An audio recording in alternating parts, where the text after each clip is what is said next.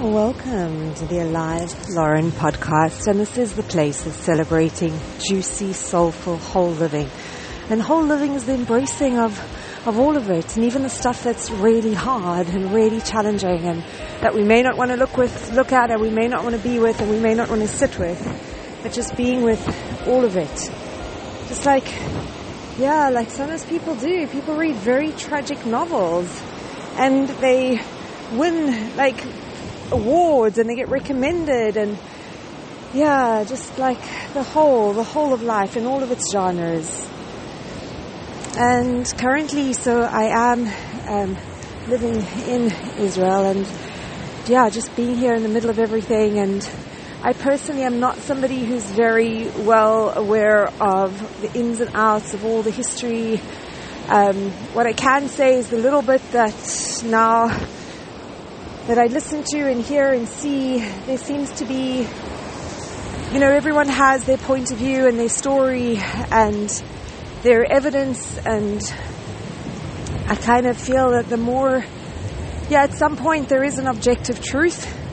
Um, but yeah, it just also seems that along the way, history can be painted very differently depending on the exact like selection of evidence that's chosen to be put to the forefront, what's been chosen to not include in the story. Um, and I think for me, the biggest thing is kind of this move away from from a right and a wrong. Not like it, it's just the idea that I don't know. it just gets quite challenging in terms of sharing what I mean. Um, because Buckminster Fuller has this quote that you never change. You never change things by fighting the existing reality. To change something, build a new model that makes the existing model obsolete. And it just feels like this constant fight over over rightness and suffering and who suffered more and just like it doesn't end. I don't know, the, the eye for an eye leaves everybody blind. It really does. It's just, I don't, it feels like violence and retribution and not that that's necessarily the route that's going here in terms of retribution. It's just more like violence on violence just feels like it just perpetuates like a cycle. And it feels also like extremists and well, like followings are born out of very desperate circumstances and situations and trying to move to a place where people are empowered to have a quality of life. Oh, yeah, because I really don't believe that the majority are the voice of the extremists. And something that rings true for me that I just, another sort of quote that's, um, a Mandela quote that no one, no one is born hating another person because of the color of their skin, their background, or his religion. People must learn to hate, and they can learn to hate. And if they can learn to hate, they can be taught to love. For love comes more naturally to the human heart than its opposite. And that's the world I'd like to believe in, and that's the world I'd like to envision. A world where no one is born hating, and people do learn to hate. And just as you can be taught to hate, you can be taught to love, and that love does come more naturally to the human heart than its opposite. You know, we can all choose the world that we envision and we believe we live in. And I don't know what the answer is. It's just when it seems there's also like a mix of restraint. Like when people, when someone is diagnosed with a cancerous tumor, then there is a strategy of cutting out, like to save the person. If the cancer, if the part has gone cancerous, that it's so disidentified with the whole of the human being that now it's just like growing at a mad race rate, and it's yeah. The one explanation of cancer that I've heard that's always rung really true is, you know, most cells have a consciousness of being part of a body, of a whole even though they may be very different and even though they may look different and carry out very different functions, they have some knowing of being part of a whole. Whereas cancer cells seem to have, like, have an identity of being separate, that they're alone, and they're not part of something, and then they're so isolated that they feel they they have to create community, and then they breed and breed and breed because they feel like they're all by themselves, and they need to create some world and some sort of sense of community. When if they actually just realized, so you know, you have two sides. You have stories of spontaneous remissions where people have got cancers and growth and they do, and often those stories are where people have connected to surrendering. So actually, the, the not knowing, sometimes when I comment and say, like, I don't know what the new model is, I think there's actually a strength in the humility of not knowing and being open, being open to an unfolding, being open to direction, because in, I'm, I'm just sharing of things that I know from things, they're not things that I know, they're just things that I've experienced from things that I've read. That the people that experience the spontaneous emissions, they reached a place of surrendering to something beyond them and not being in control and being open to a force greater than them.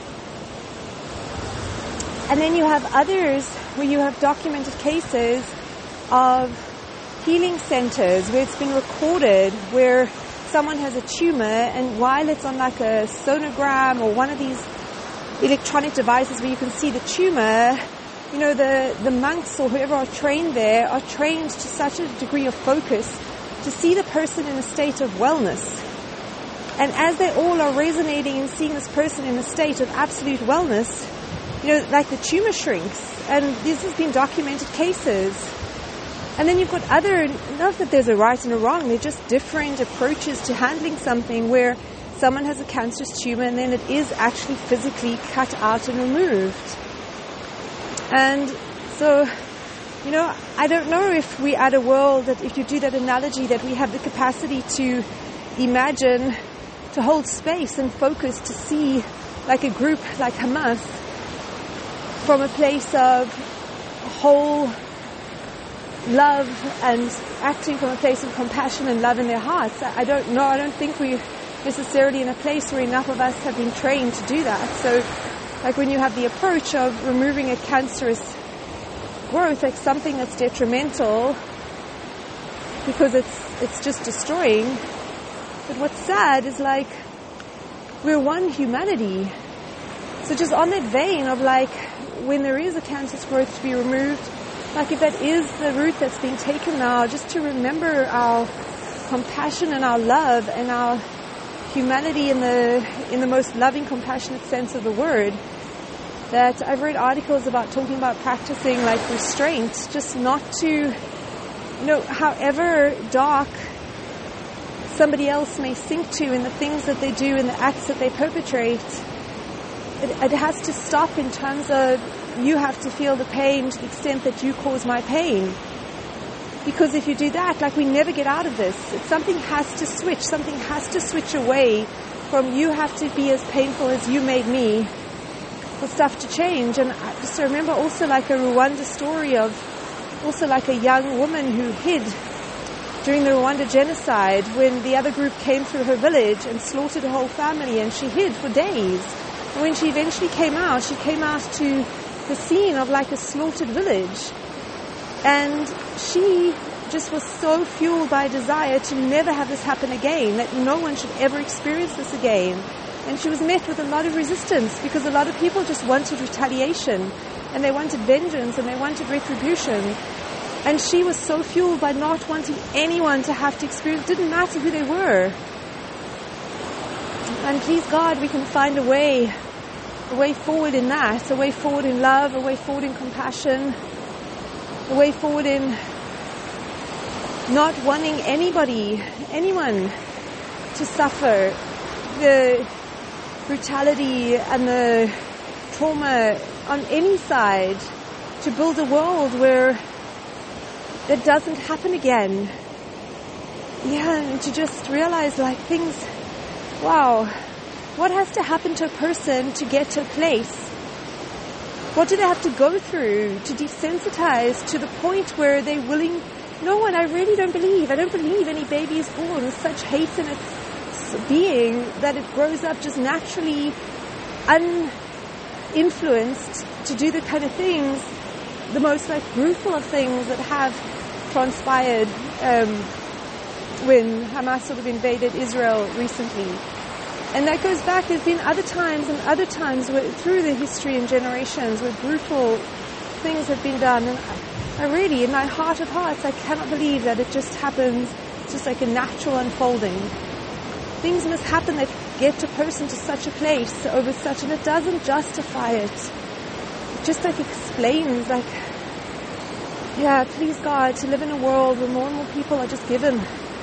We create a world like, because we are, we are one. And just to end on this note of diversity, you know, so much of the natural world that we look at, even if you look at just one human body, there is so much diversity in the cells. There's heart cells which are completely different to liver cells in each body, every each system, nervous system to your digestive system. The systems are different. And the organs within the systems are different. So even when you have a respiratory system, every part that plays part of that system is not the same. And then even when you have an organ like the lung, not every lung cell is the same. It's like the world screams, diversity is your essence, like diversity is what is life, what flourishes. It's not about, and it's about coexistence, and it's things right next to each other, right next to each other. And there are times that not everything is always all together, but it's all together in a way that it still coexists. So when you have the lining of the gut, which is one cell layer thick, one, one cell layer, and there are things that should not cross the gut. It's not that everything should go everywhere, but it's only one cell layer thick. So there's a place for everything. There's a place for togetherness. There's a place for each individually having its own place of self-expression. It's just if we just look at the natural world, and it constantly is that diversity and some way, shape or form of coexistence and collaboration, like need to exist, some balance of everything. So please God, to just stay open to a new model, honestly, and to break the cycle, to break the cycle, and if, if force is necessary, like, it just is, like sometimes somebody has to be restrained. If, if someone is you know, like if there is like a breakout of some um, brawl, you know, then they break people apart and you restrain somebody. But yeah, to do it with, with I guess what the word is, is with restraint if force is necessary, and just always to remember our humanity and uh, to meet in that place beyond right and wrong. Oh, sending so much love and just sending out blessings of imagining holding space for a model that makes the old model obsolete. Sending so much love.